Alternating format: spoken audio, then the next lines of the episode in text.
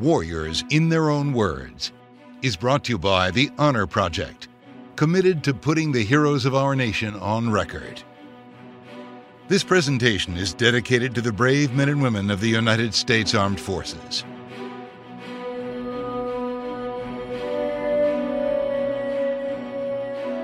General Frank Pete Everest was a record setting U.S. Air Force test pilot.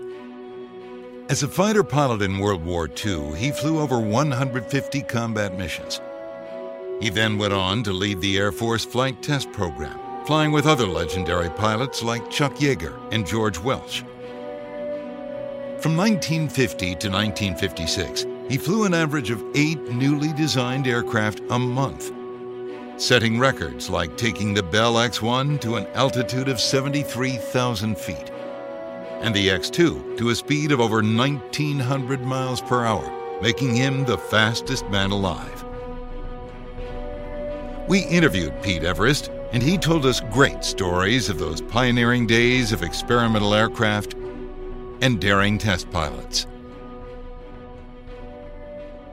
When I was a youngster, I used to watch airplanes over my home in West Virginia flying. And one of the characters that used to do a lot of flying was Skyline Scotty. And I lay in my backyard and watch him do acrobatics, and that's what I want to do with my life is to fly.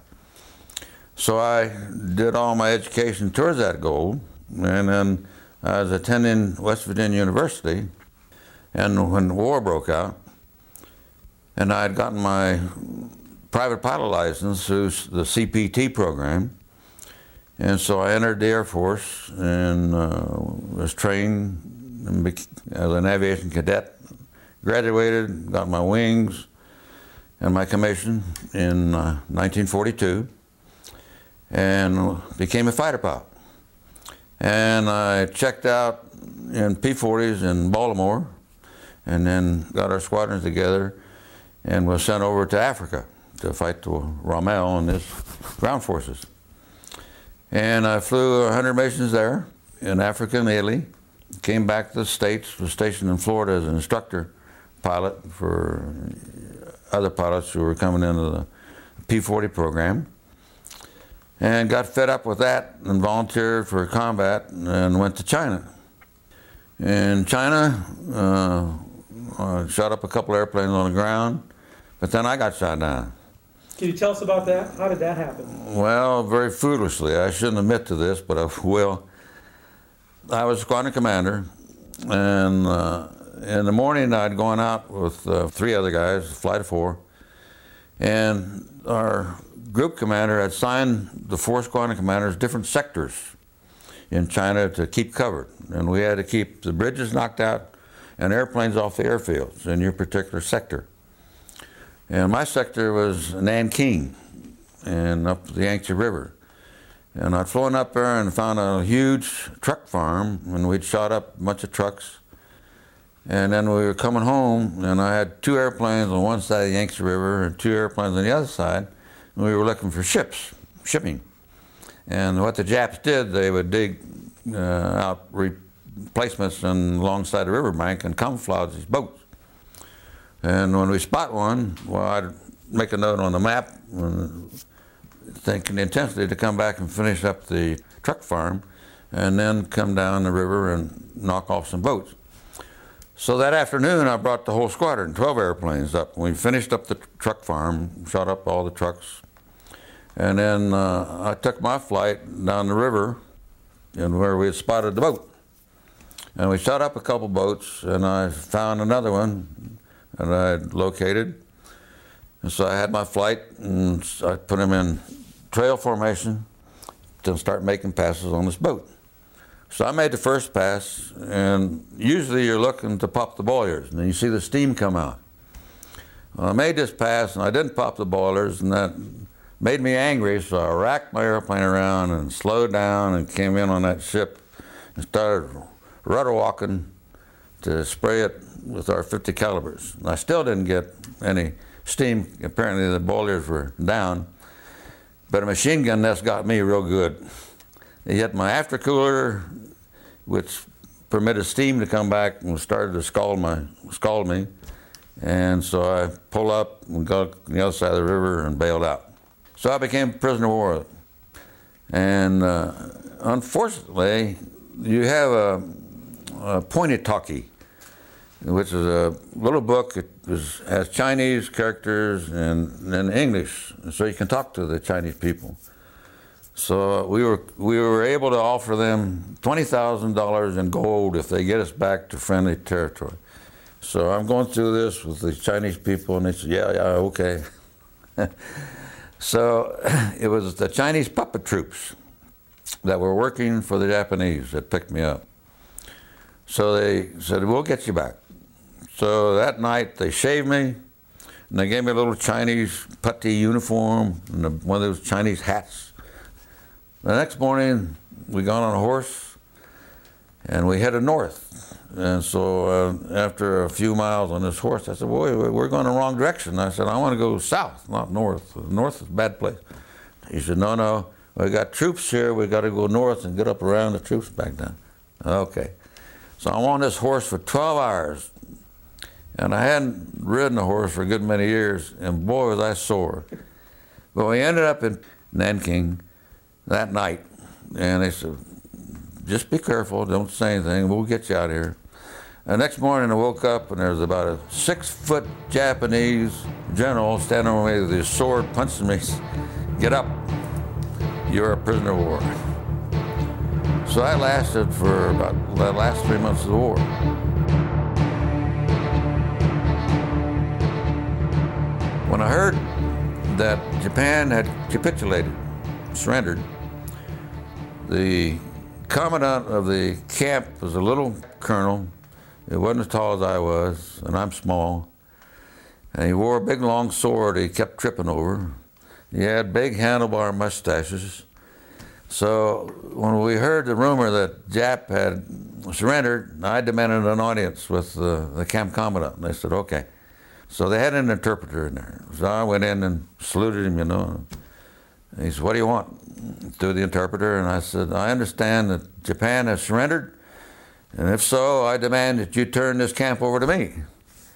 And the poor little guy, he really, his eyes got big, and he couldn't imagine some, I was a captain, but I'd been promoted, and didn't know I'd been promoted.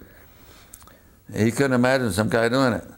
So he would jabber, jabber, jabber with, all these other officers, and finally he says, No, I can't do that. I said, I'm not asking you to do it. I said, I demand that you do it. He said, No, I'm not going to permit that. I said, Why? He said, Well, I have so many fanatical guards. He said, Were I to turn the camp over to you, they would run amuck and kill half the people, if not all of them, in the camp. And he says, So we're just going to continue as is until you're contacted. You were shot down in a P 51 and the P 51 was notoriously vulnerable at low level. You guys knew about this the, yeah. the oil cooler and the radiator. Mm-hmm. But it, there was nothing you could, you couldn't vary your tactics? Or? Well, like I said, I very foolishly racked my airplane around and slowed it down because I didn't see any enemy fire on the first pass, and I was rudder walking in, so I got stupidly too slow. And I should have backed off and made a high speed run in there. But yes, the Mustang was more vulnerable than perhaps the other airplanes, the P 40. And we didn't have jugs, P 47s, which was, uh, was a real tough bird to shoot down. So that was my own mistake. So the tactic wasn't a P 51 on doing air, air to ground work. You come in fast, make one pass, and get the hell out? Get out. You should do that. And I foolishly did not do that. I had a new guy with me. He had just been assigned, so I was showing him how to do it. I showed him how to do it, how not to do it. Okay, so you come back to the States. Now, a lot of guys were getting out of the military at this time, but you didn't. Could you tell us about that? Yes. like I mentioned before, I love to fly. And uh, so I wanted to stay in the Air Force. And I like to fly different airplanes. And during the time that I had gotten my wings until I was shot down, which would be about two and a half years, every time I had a chance, I'd fly a different airplane.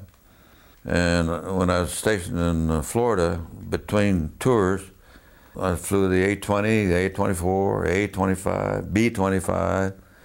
So I'd racked up different airplanes during that tour. And then I went to China.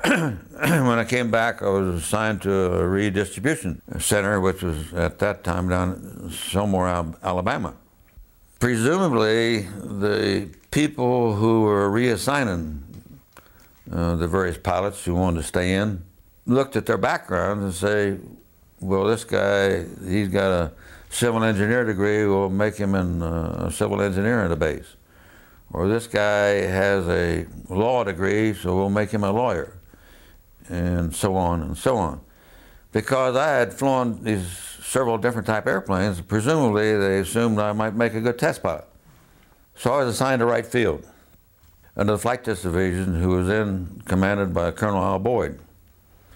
There were three of us that were assigned to the Flight Test Division, and all three of us were fighter pilots, so we were assigned to the fighter section. But we reported to Colonel Boyd, and he, in front of his desk, we stood at rigid attention, and he looked up and he said, I didn't ask you guys, I don't want you guys. You're on three month probation, and after that, you'll probably be out. So we saluted and turned around and went out. Of the three, I was the only one that was kept on. The other two both got out of service. Why I was kept on was never explained, but I was eager to fly and I flew a lot and checked out in a bunch more different type airplane. I think Colonel Boyd was watching this on the monthly reports, flying time reports because eventually two other outfits had requested me be assigned to them, and I had turned down one, and he had turned down the other without telling me about. It. So after three months probation, I was in, and uh, things went very well after that. What was the early community of, of test pilots? This was still the Army Air Corps at the time, right? Yeah. I mean, was there a formal training program test pilots went through? Yes. it was uh, no longer Army Air Corps. They had become U.S. Air Forces, but it wasn't separated from the Army yet. But they had formed a test pilot school. But you went to two courses. They have one that's called a performance course, and that's how you learn how to check out a new airplane on performance characteristics. That will be speed, altitude, and cruise control. How far it goes, in other words. And it's very tenacious. You try to fly your tests within one mile an hour uh, on airspeed, and you try to fly it within uh, well, 50 feet on assigned altitude.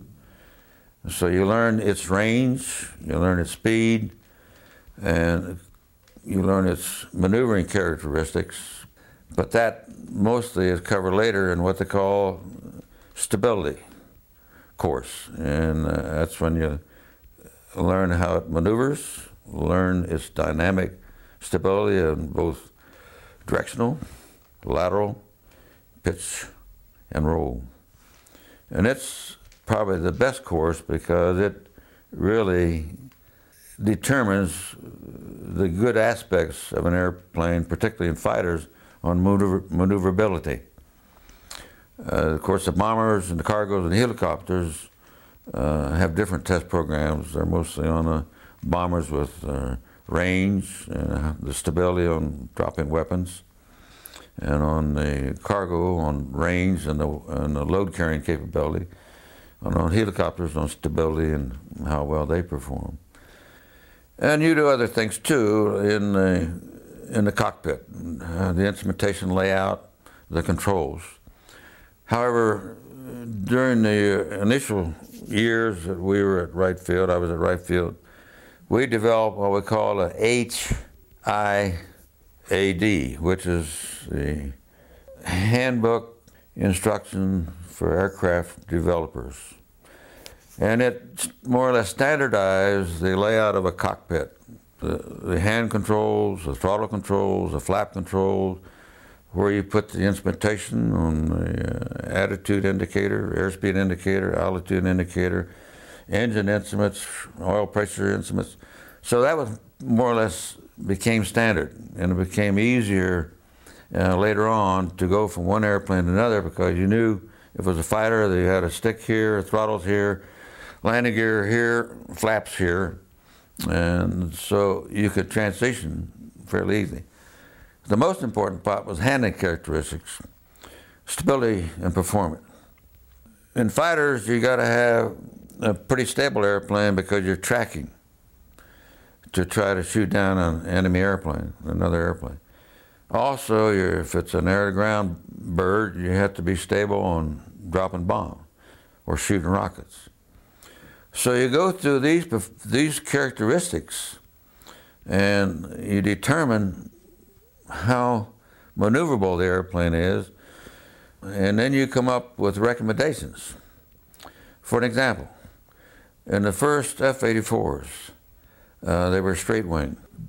Once they got into service, though, we started losing a bunch of them, and the, we were pulling the wings off, and we weren't too sure why. I ran the uh, stability test on the F-84, and we found out that when you're maneuvering and you're pulling back on the stick, you had certain, like you wanted to have eight pounds per G. 1G 8 pounds, 2G 16 pounds, and so on up. So you're pulling 7G, which is the max uh, the airplanes were designed for, 7.33G, that you'd be 7, 8 or 56 pounds. But on the F-84, when you got about to 4 or 5 Gs, the control forces reversed. And you had to push forward to keep from over G in the airplane. And we found this out through this test. And so we redesigned the flight control system. We put a bob weight on the stick so when you're pulling G's, the bob weight would increase the stick forces. So we solved that problem in that manner. So it's the stability phase of a of the testing program resolved the handling characteristic, the problems of a handling characteristic of the airplanes of course, these days they got simulation computers and they can program these things into the simulators and determine if you're going to have problems before you flight test them. For example, the F-16 without computers to control the three stability parameters could not fly. It was a very unstable airplane. So it's testing per se today, because computers and simulation uh, has become very uh, sophisticated and less demanding uh, on test pilots per se.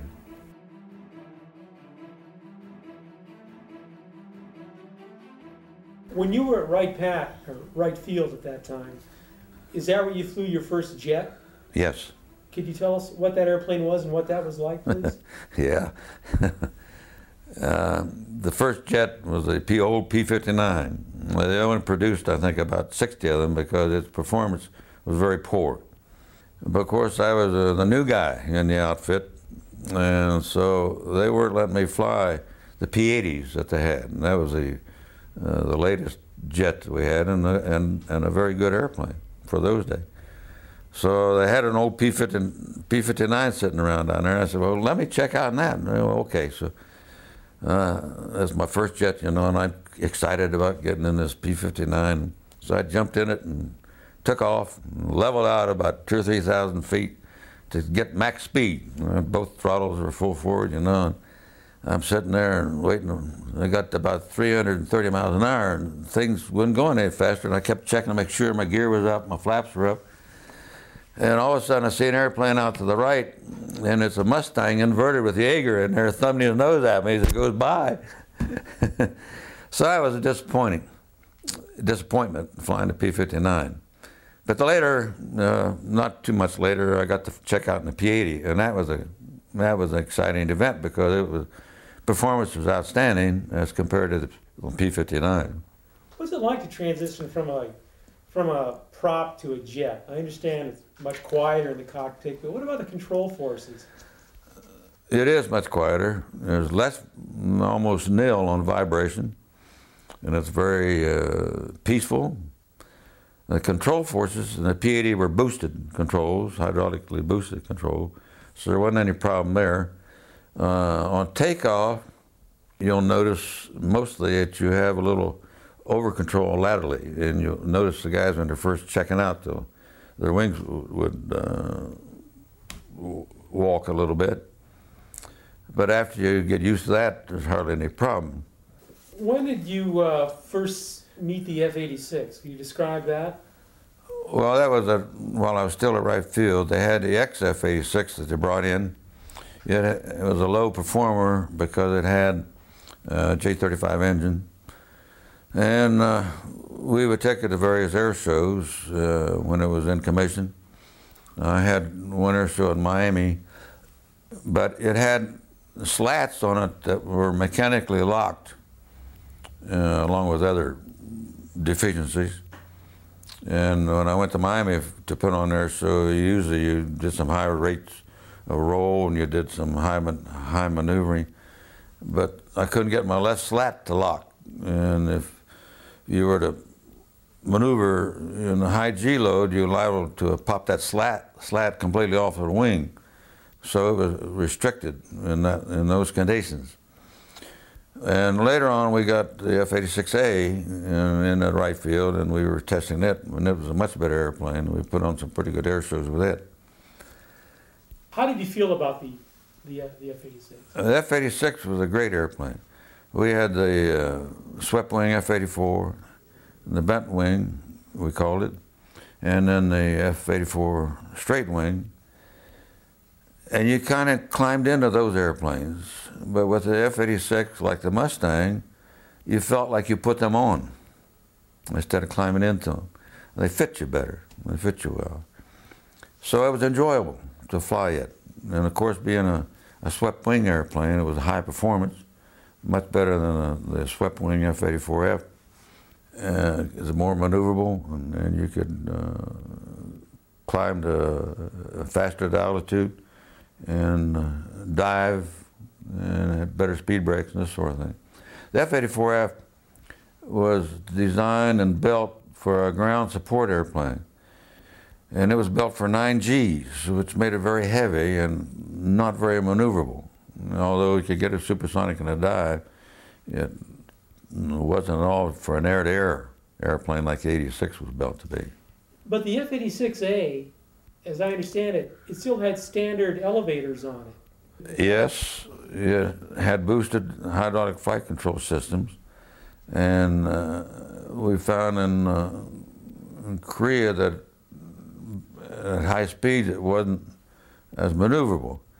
So then we determined to put a flying tail, what we call a flying tail, which was tying in the stabilizer and eliminating the elevator as you know in, in the old days. And the flying tail made it a great airplane. And we also reconfigured the slats. And the slats became maneuverable slats. At the high G's, they would come out and increase your lift. So that made it an even better airplane. In 1951, Pete Everest was transferred to Muroc Air Force Base in the California desert. The primitive airfield would eventually become Edwards Air Force Base, with Everest as the Chief Air Force Test Pilot and head of the Flight Test Operations Division. Colonel Al Boyd, who was the Director of Flight Test at Wright Field, was assigned to command Muroc Air Force Base and to develop it into the Flight Test Center. Obviously, at uh, Muroc, the weather's better. You don't have low ceilings, no rain or snow to speak of and it's almost uh, 365 days a year you could do flight testing. A lot of times at Wright Field you have rain, snow, and you can't endeavor to take off and test uh, because of those poor weather conditions. So when he went to uh, Edwards, he selected various people to accompany him out there, uh, not only as test pilots, but also for administration, supply, uh, maintenance, and what have you. Uh, fortunately, I was had made it, so he had selected me to accompany him along with Yeager and a few other people.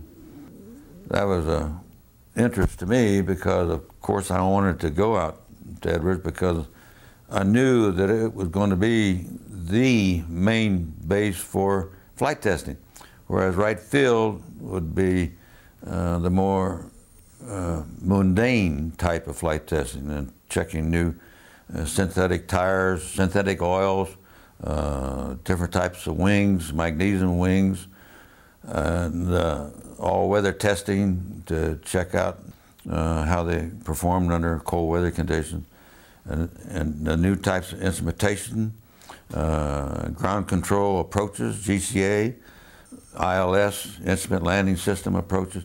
That would all be done at Wright Field. And I preferred to do the testing on the newer airplanes, so that's why I wanted and went to Muroc Air Force Base.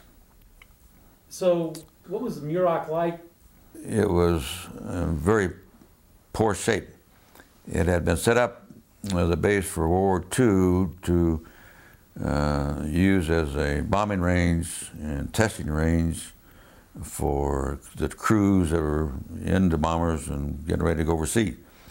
As a matter of fact, they had a silhouette of a battleship that I had set up out on the lake bed. And they could come in and drop bombs and strafe and rockets, this sort of thing, as, uh, to check out in, the system. The buildings were in uh, old tar paper shacks and in very poor shape, uh, uh, little uh, or no base housing to speak of. They, General Boyd later got uh, housing and Capehart housing. And so, uh, luckily, he thought well enough of me to put me in one of 10 houses up on the hill next to the commanding officers' quarters. And uh, they call it Snob Hill. So uh, I guess I was a snob in those days. Then all the new airplanes started pouring in into Edwards.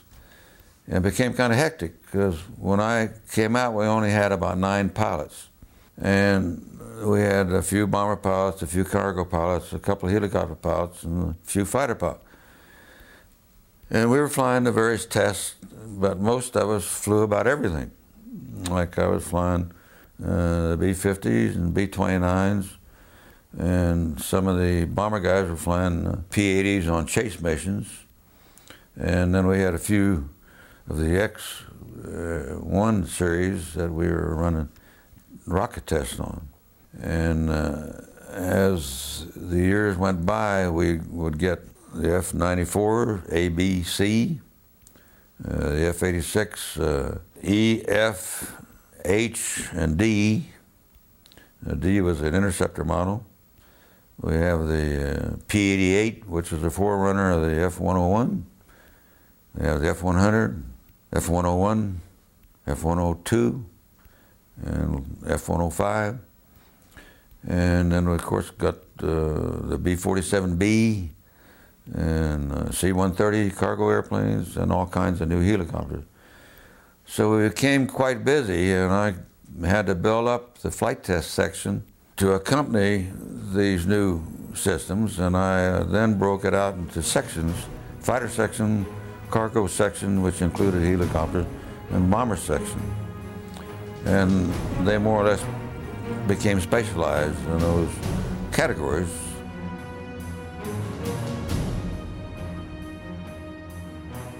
Going back to the F-86, were you, when you were going through uh, your course at back at Wright Field or later on, uh, were you made aware of the German experiments into swept wing technology? Was that part of your training? Yes. Could you? What were they told? What were you told about that? Well, swept wing obviously permits less drag. You don't have all that garbage out in front of you, alongside of you. And also with a swept wing, it permits the airflow to slide over the wing without forming so much turbulence as you would with a straight wing airplane. The disadvantage is range because of the straight wing airplane, the wing loading is, is lower and this increases your range because you can go further and carry a heavy payload. And there's a lot of variable engineering results that have to be computed out. Like in a straight wing airplane, you could not go supersonic because the drag was so high and, and you'd lose uh, loss of control when you started to reach uh, about 0.8 Mach number. The turbulence becomes so bad that you uh, couldn't break through the barrier. With a bent wing airplane, this all smoothed out, and you could take uh, the F-86 and F-84F and uh, 100 series airplanes supersonic and dive, and of course in the 100 series you can go supersonic straight level. So that became obviously uh, a standard development program to increase the performance, and it later was applied to the bombers and the cargo airplanes also because it reduced drag.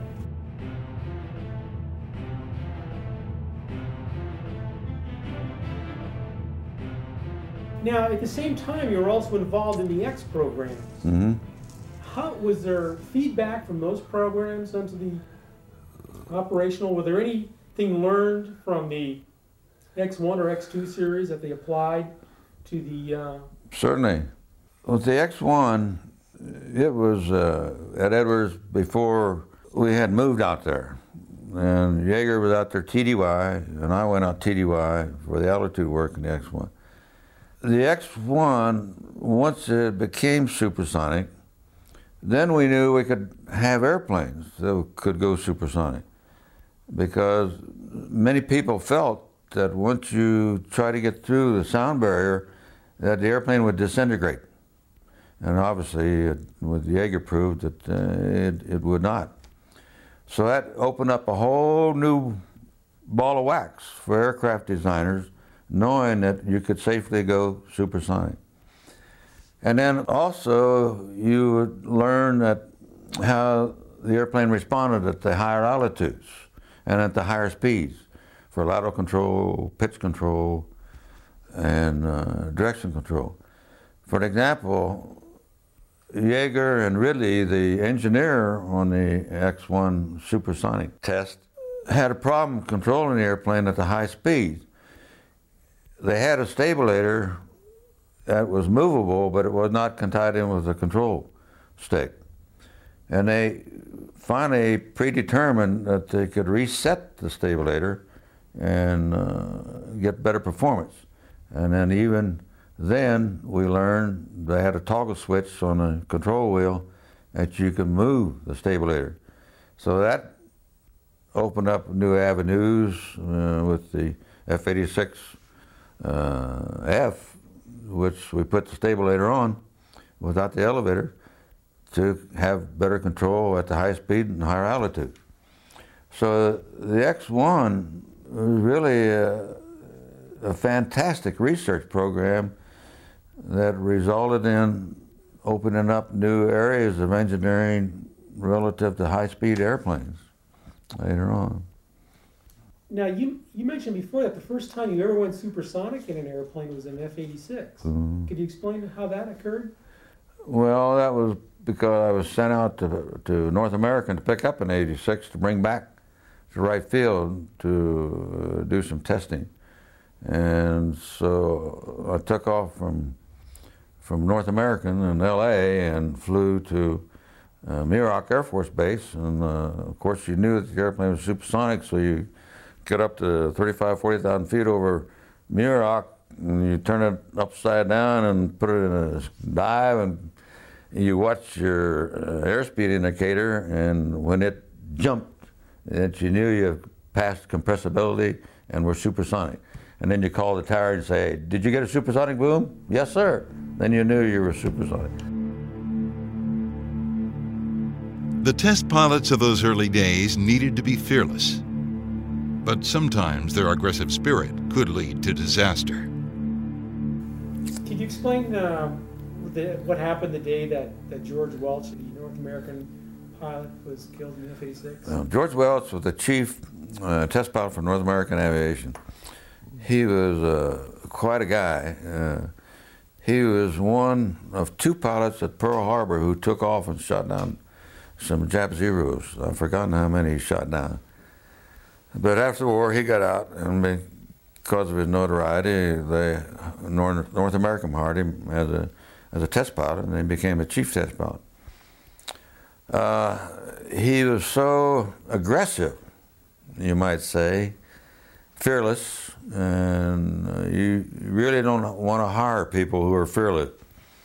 You want to hire people who respect the bad parts of an airplane and what it might do to you so that you don't, your aggressiveness does not overcome your good sense.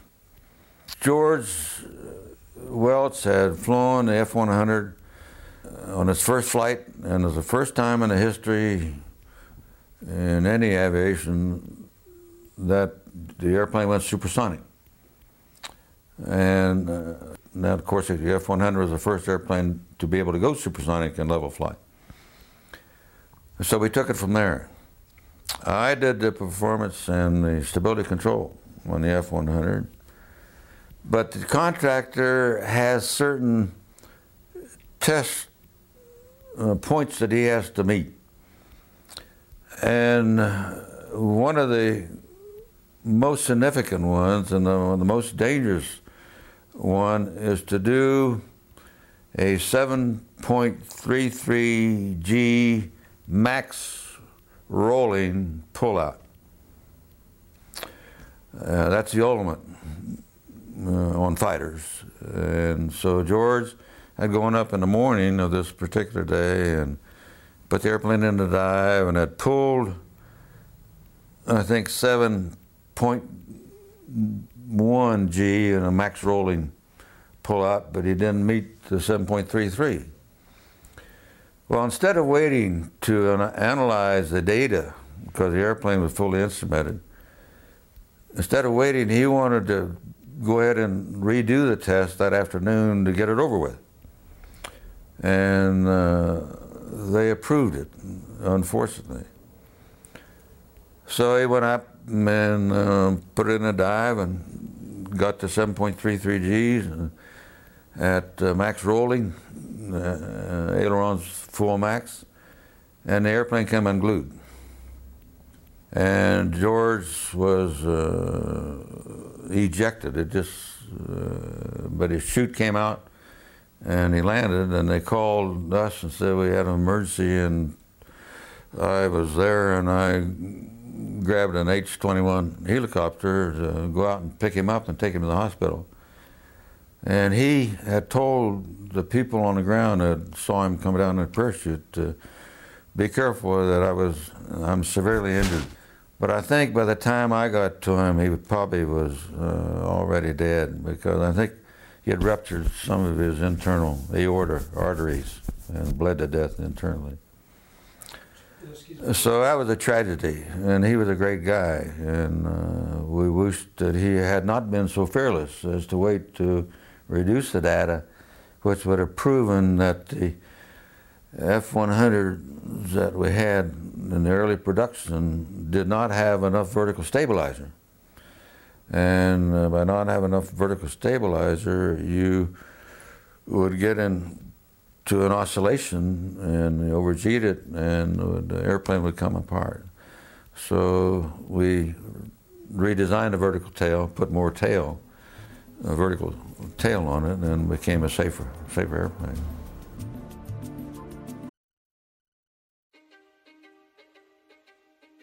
History is complicated.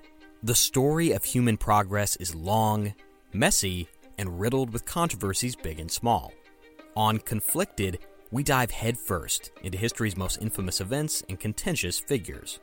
We try and untangle the good from the bad, the fact from the fiction, and the monsters from the misunderstood. Was Genghis Khan a murderous butcher or a civic pioneer? Did the Allied powers go too far in firebombing the German city of Dresden at the twilight of World War II? And how did the Marquis de Sade acquire such a sinister reputation? And was any of it true? These are just a few of the tough questions we wrestle with and investigate on Conflicted. So if you love history or just enjoy a good story, please join me, your host, Zach Cornwell, for a fascinating new topic each and every month. Conflicted, a history podcast, is available on Spotify, Apple, or wherever else you get your podcasts. I hope to see you soon.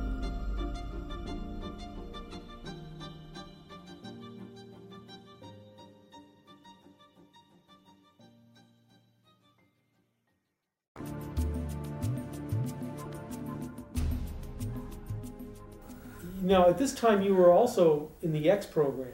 Hmm. You had been flying the X1 at altitude. You took it to the highest it, it ever got, I understand.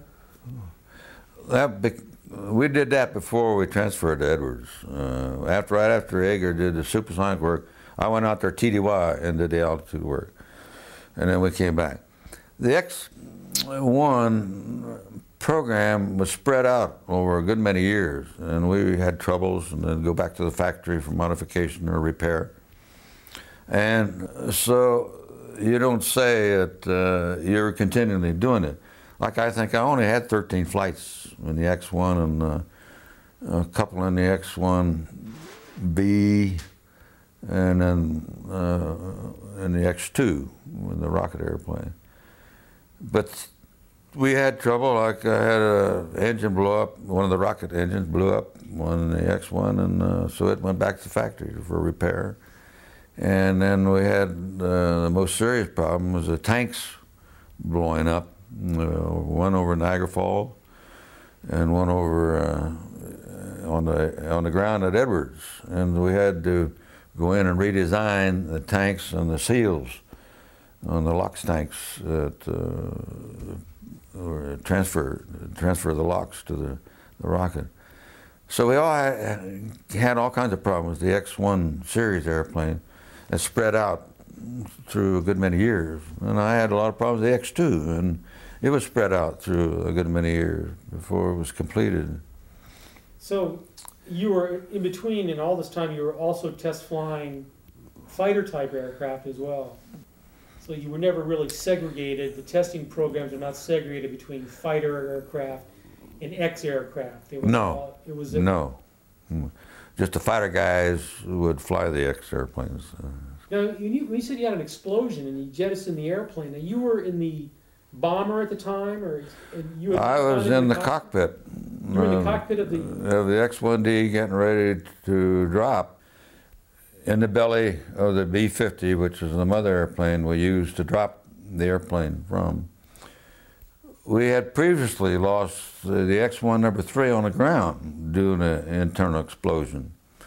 And it had burned up and severely injured Joe Cannon, the chief test pilot for Bell Aircraft, uh, from burns. He was in the cockpit the same way. Luckily, the X-1 number one, two, and three had side doors that you entered and exit the cockpit, and he was on the ground and got out to the side. If he had been uh, like the X1 ABCD, you get in from the top, he would have lost his life. So I was in the cockpit of the X1D, getting ready to drop for a power flight.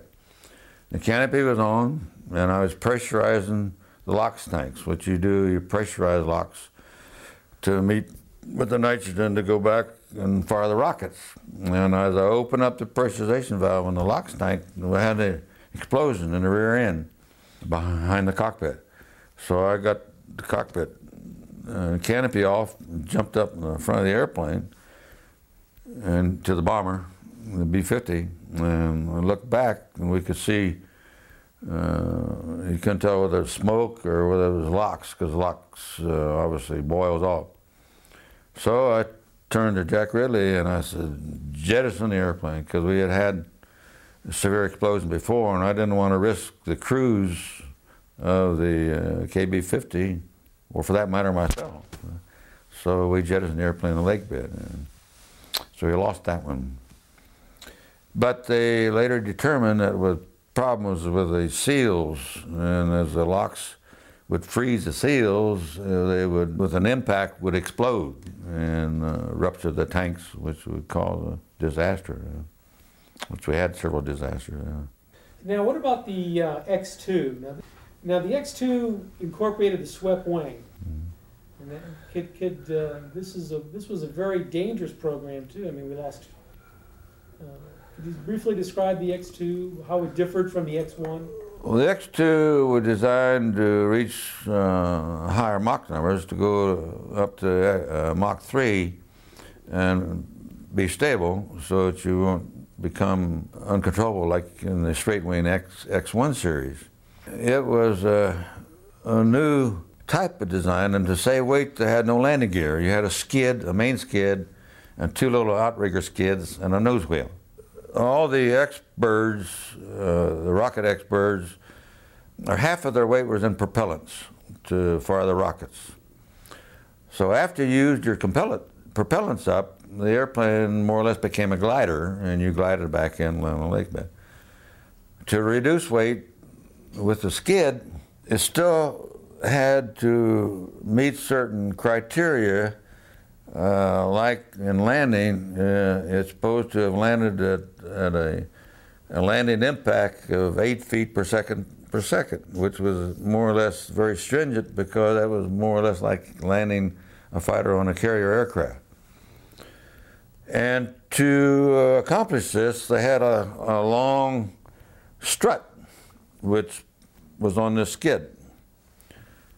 Unfortunately, some of the earlier problems we had with it was that the airplane became laterally unstable on the ground as you were skidding along, and you end up dragging wingtips and ground looping a couple of times because of this problem. So we looked at our data and determined that on all the landings that we had with the X2, they were very gentle. And so I said, well, why don't we reduce the length of that strut? Because we don't need this eight feet per second per second landing criteria. Reduce the length of the strut, which will make it more, more stable during the, the, the skid out. So they did, and that solved the problem. But we had widened the skid, which increased the weight. We had added uh, stronger wingtips did skids that also increase the weight. So once we determined that it was easy and we could control the airplane on the run out, we reduced the skid and the weight and reduced the wingtip skid, which put us in real good position then. And we could continue with the with the with the program without having to be overly concerned about landing the thing. A couple of times I thought I was going to roll up in a knot uh, once you catch a wingtip, you didn't know what was going to happen. It could tumble on you. I understand that uh, Jean Ziegler was killed in the X2. Jean Ziegler, who was the yeah, yeah. Skip Ziegler was the chief test pilot for uh, for Bell Aircraft. Real fine guy, and he did the uh, the initial test drops for the X2, and then he got killed in the X2 up in Buffalo, and uh, so I took over and did the rest of the testing. But after you left, a uh, uh, the major Apt was killed. Yeah. How did that happen?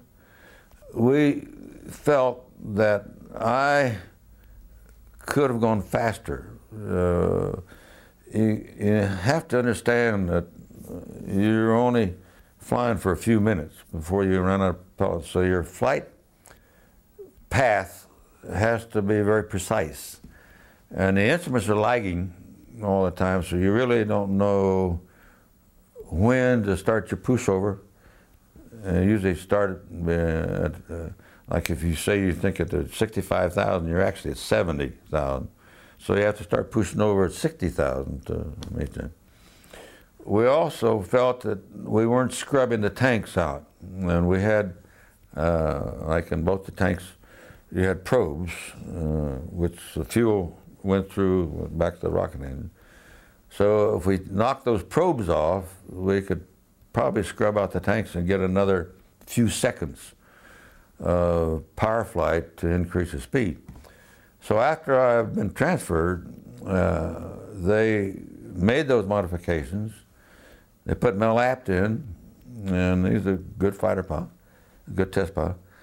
And he flew a perfect flight plan and increased the speed over Mine was 1900 and something, which is about 2.9 Mach number, and he went another 100 miles or so, uh, which broke my record.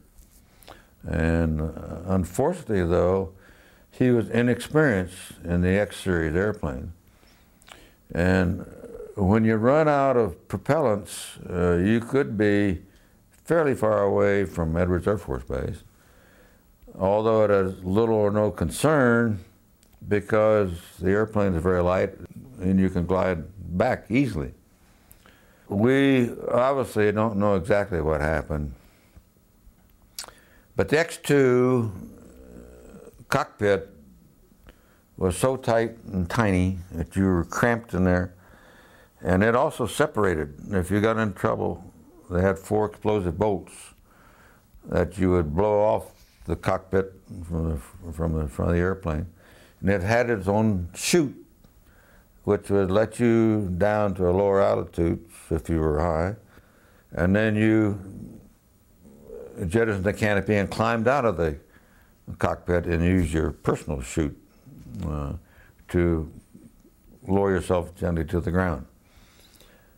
And as I said, we don't know exactly what happened, but I think what happened was because of his inexperience, he got excited about getting back, turning around and getting back to the base and over control.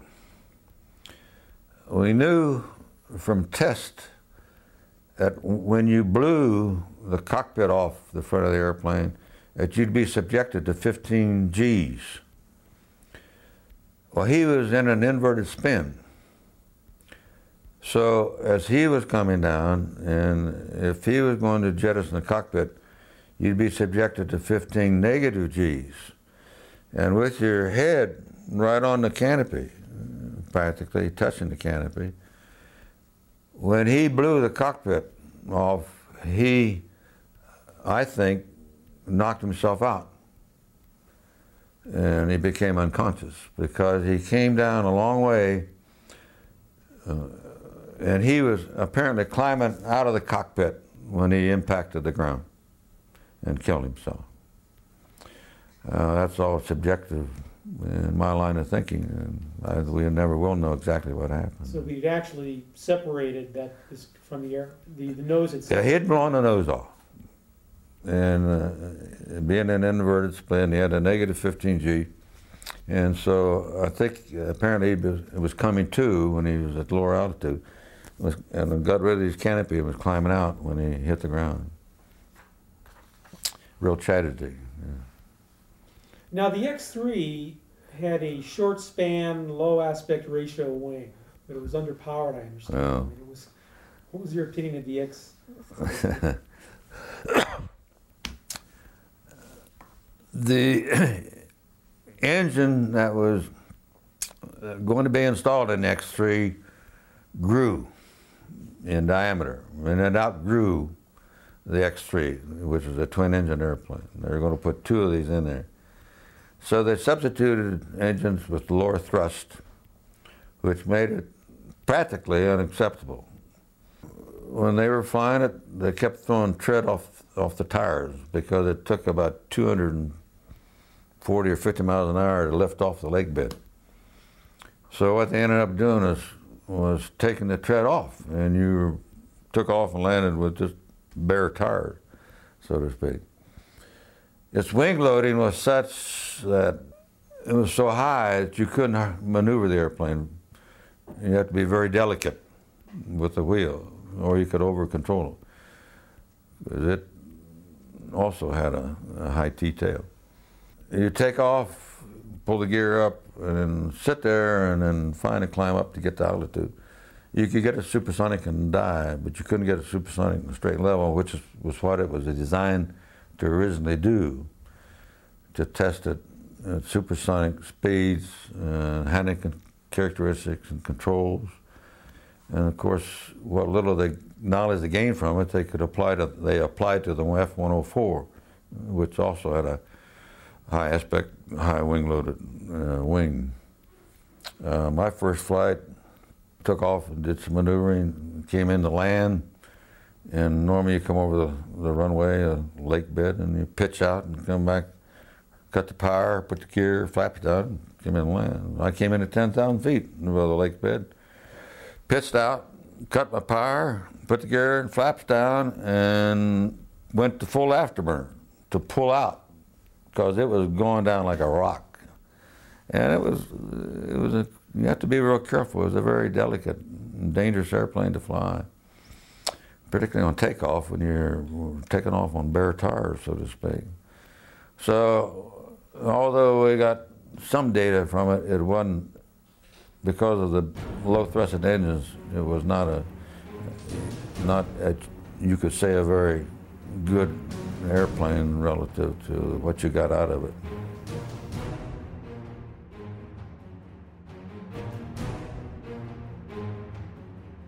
Now, the X4 was a uh, tailless.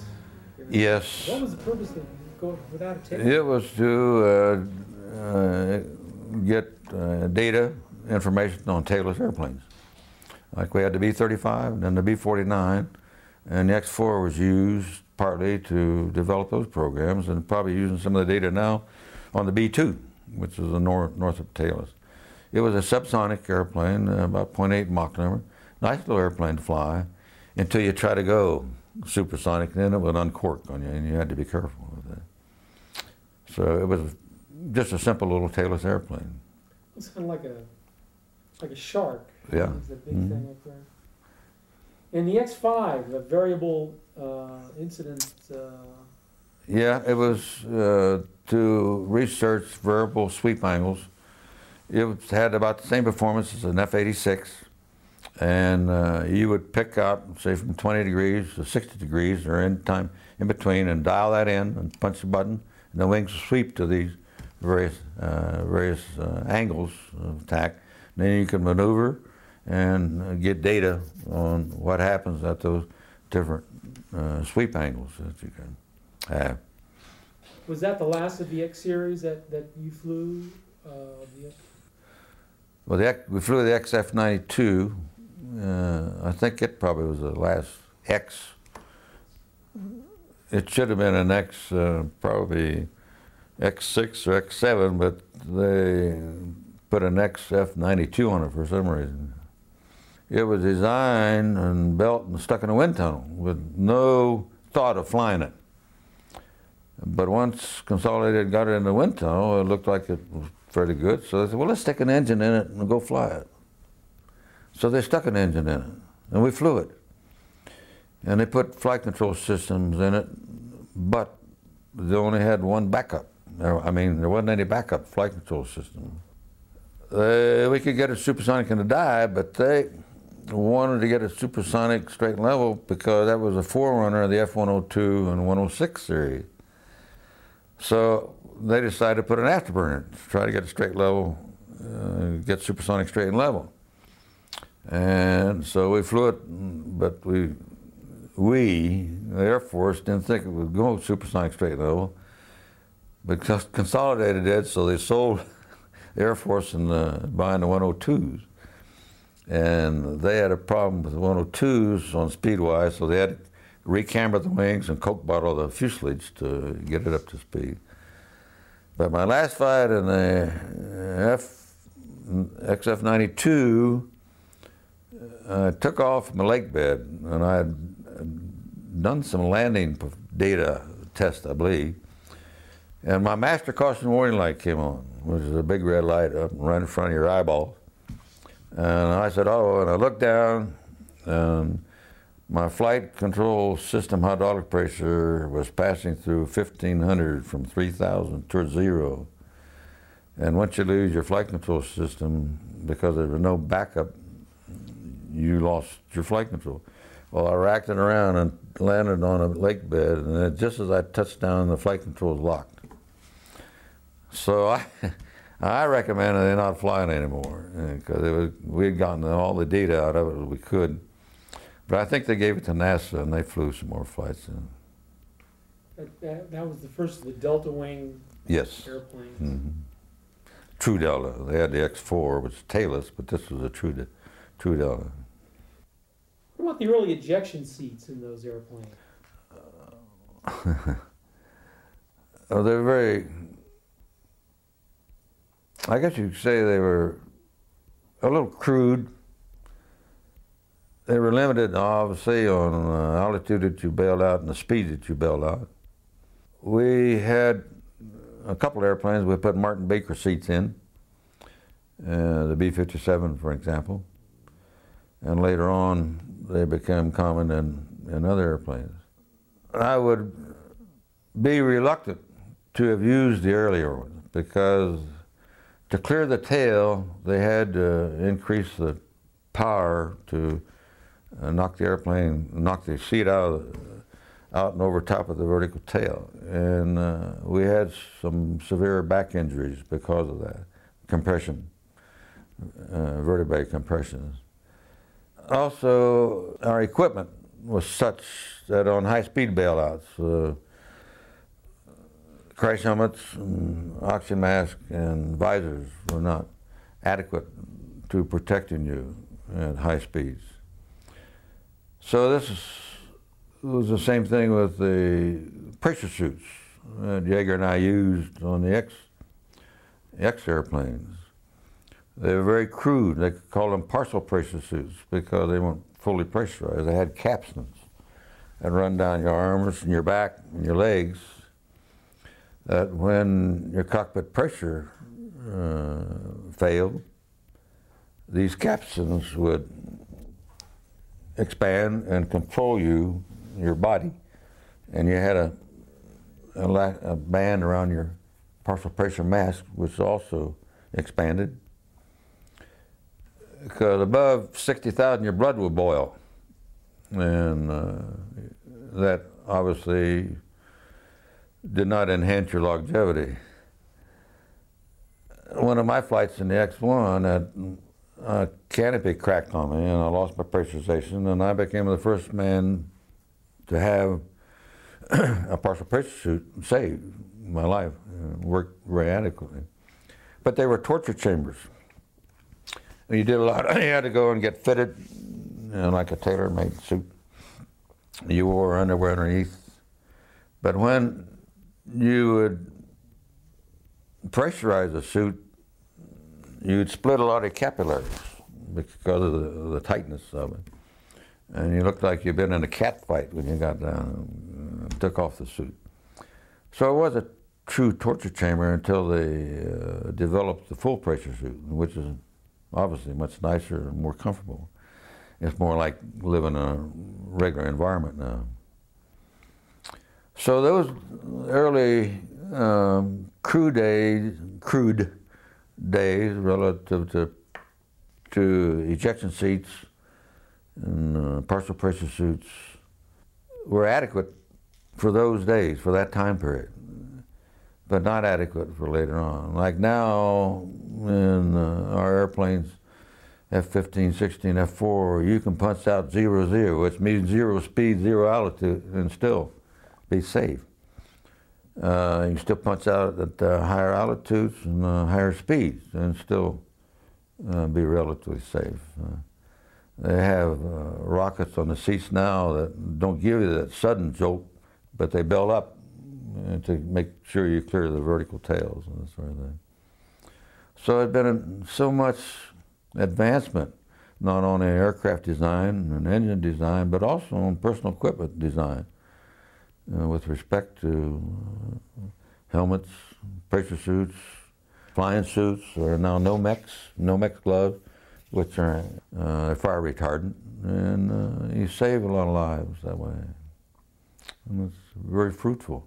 And I'm kind of glad to have been part of developing these things uh, in the early part of my testimony because we were helping develop G suits. We'd go in a centrifuge at Wright Field and they whirl you around and you determine where you blacked out and started to haze out and then turn on the pressure suit and see how much the pressure suit enhanced you to maneuver and at the higher higher G loadings. And each individual is different. And uh, when they slowed the centrifuge down and bringing you back to stop, you felt like you were tumbling. And it would give you an odd sensation. And that's where I have an advantage over Yeager. He'd get sick when he slowed down and get nauseous. So I tease him about that, uh, amongst other things. and it was an interesting era to have been participating in.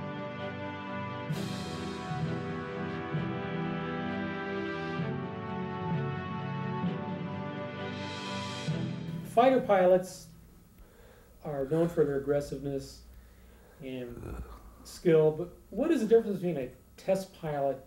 Do fighter pilots automatically make good test pilots, or what is the difference in your in your opinion, sir? Well, I don't think anybody can adequately determine. You obviously have to have the love of flying. You also, have to have a desire to experiment and do things.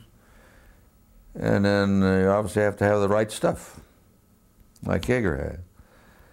And although you may end up in dangerous situations, you also must be able to feel that there's nothing that can happen that you can't eventually take care of and control of. Uh, although I lost, I think, 11 pilots during the time when I was out at Edwards for various problems and reasons, you've got to be a volunteer and want to experiment. Whenever I needed new test pilots, they'd come in and I'd interview them. Uh, why do you want to be a test pilot? You like the glamour? And if they just wanted to be a hero, then I wouldn't accept them. I said, Are you fearless? Are you afraid to fly?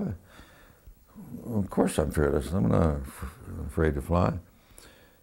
And I would then try to go a little deeper on how fearless they were. Because you don't want a guy that's fearless. You want a guy that wants to have respect for problems that he may encounter and slowly build up to those. And uh, like George Welch, he was fearless, and uh, Iven Kincheloe, who was my protege on the X2, I think was fearless because he did the altitude work on the X2. Unfortunately, uh, he was in an F-104 going to make a chase on a contractor bird, and the engine quit, and he kept trying to get it started until it was too late, and uh, he punched out too late. Too late. So you have these type of people that you appreciate that they're fearless and they may be good in combat, but not necessarily make a good uh, test pilot because they may go too far in certain tests.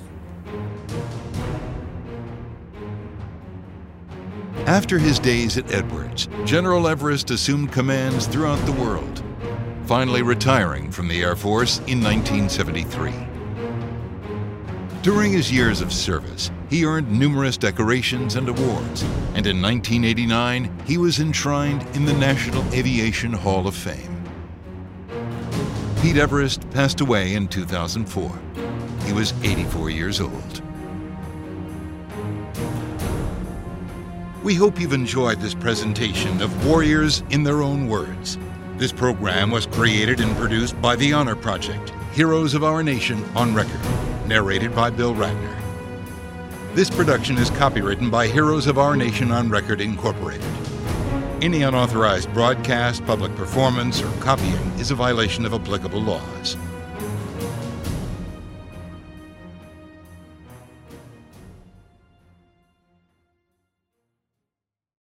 Around 10,000 BCE, families and tribes of the ancestors to the people of Britain would arrive in the southern part of the island after crossing from land that bridged from Europe. The Welsh built houses, communities, kingdoms, and continued to survive through Romans, Saxons, Danes, and Normans. The language and culture influenced by these sources continued to change and thrive, becoming ancient and modern at the same time. Join me as we travel through the history, meeting the kings, queens, nobles, and everyday people that create and grew modern Wales from the seeds of the ancient past. Croeso, and welcome to the Welsh History Podcast.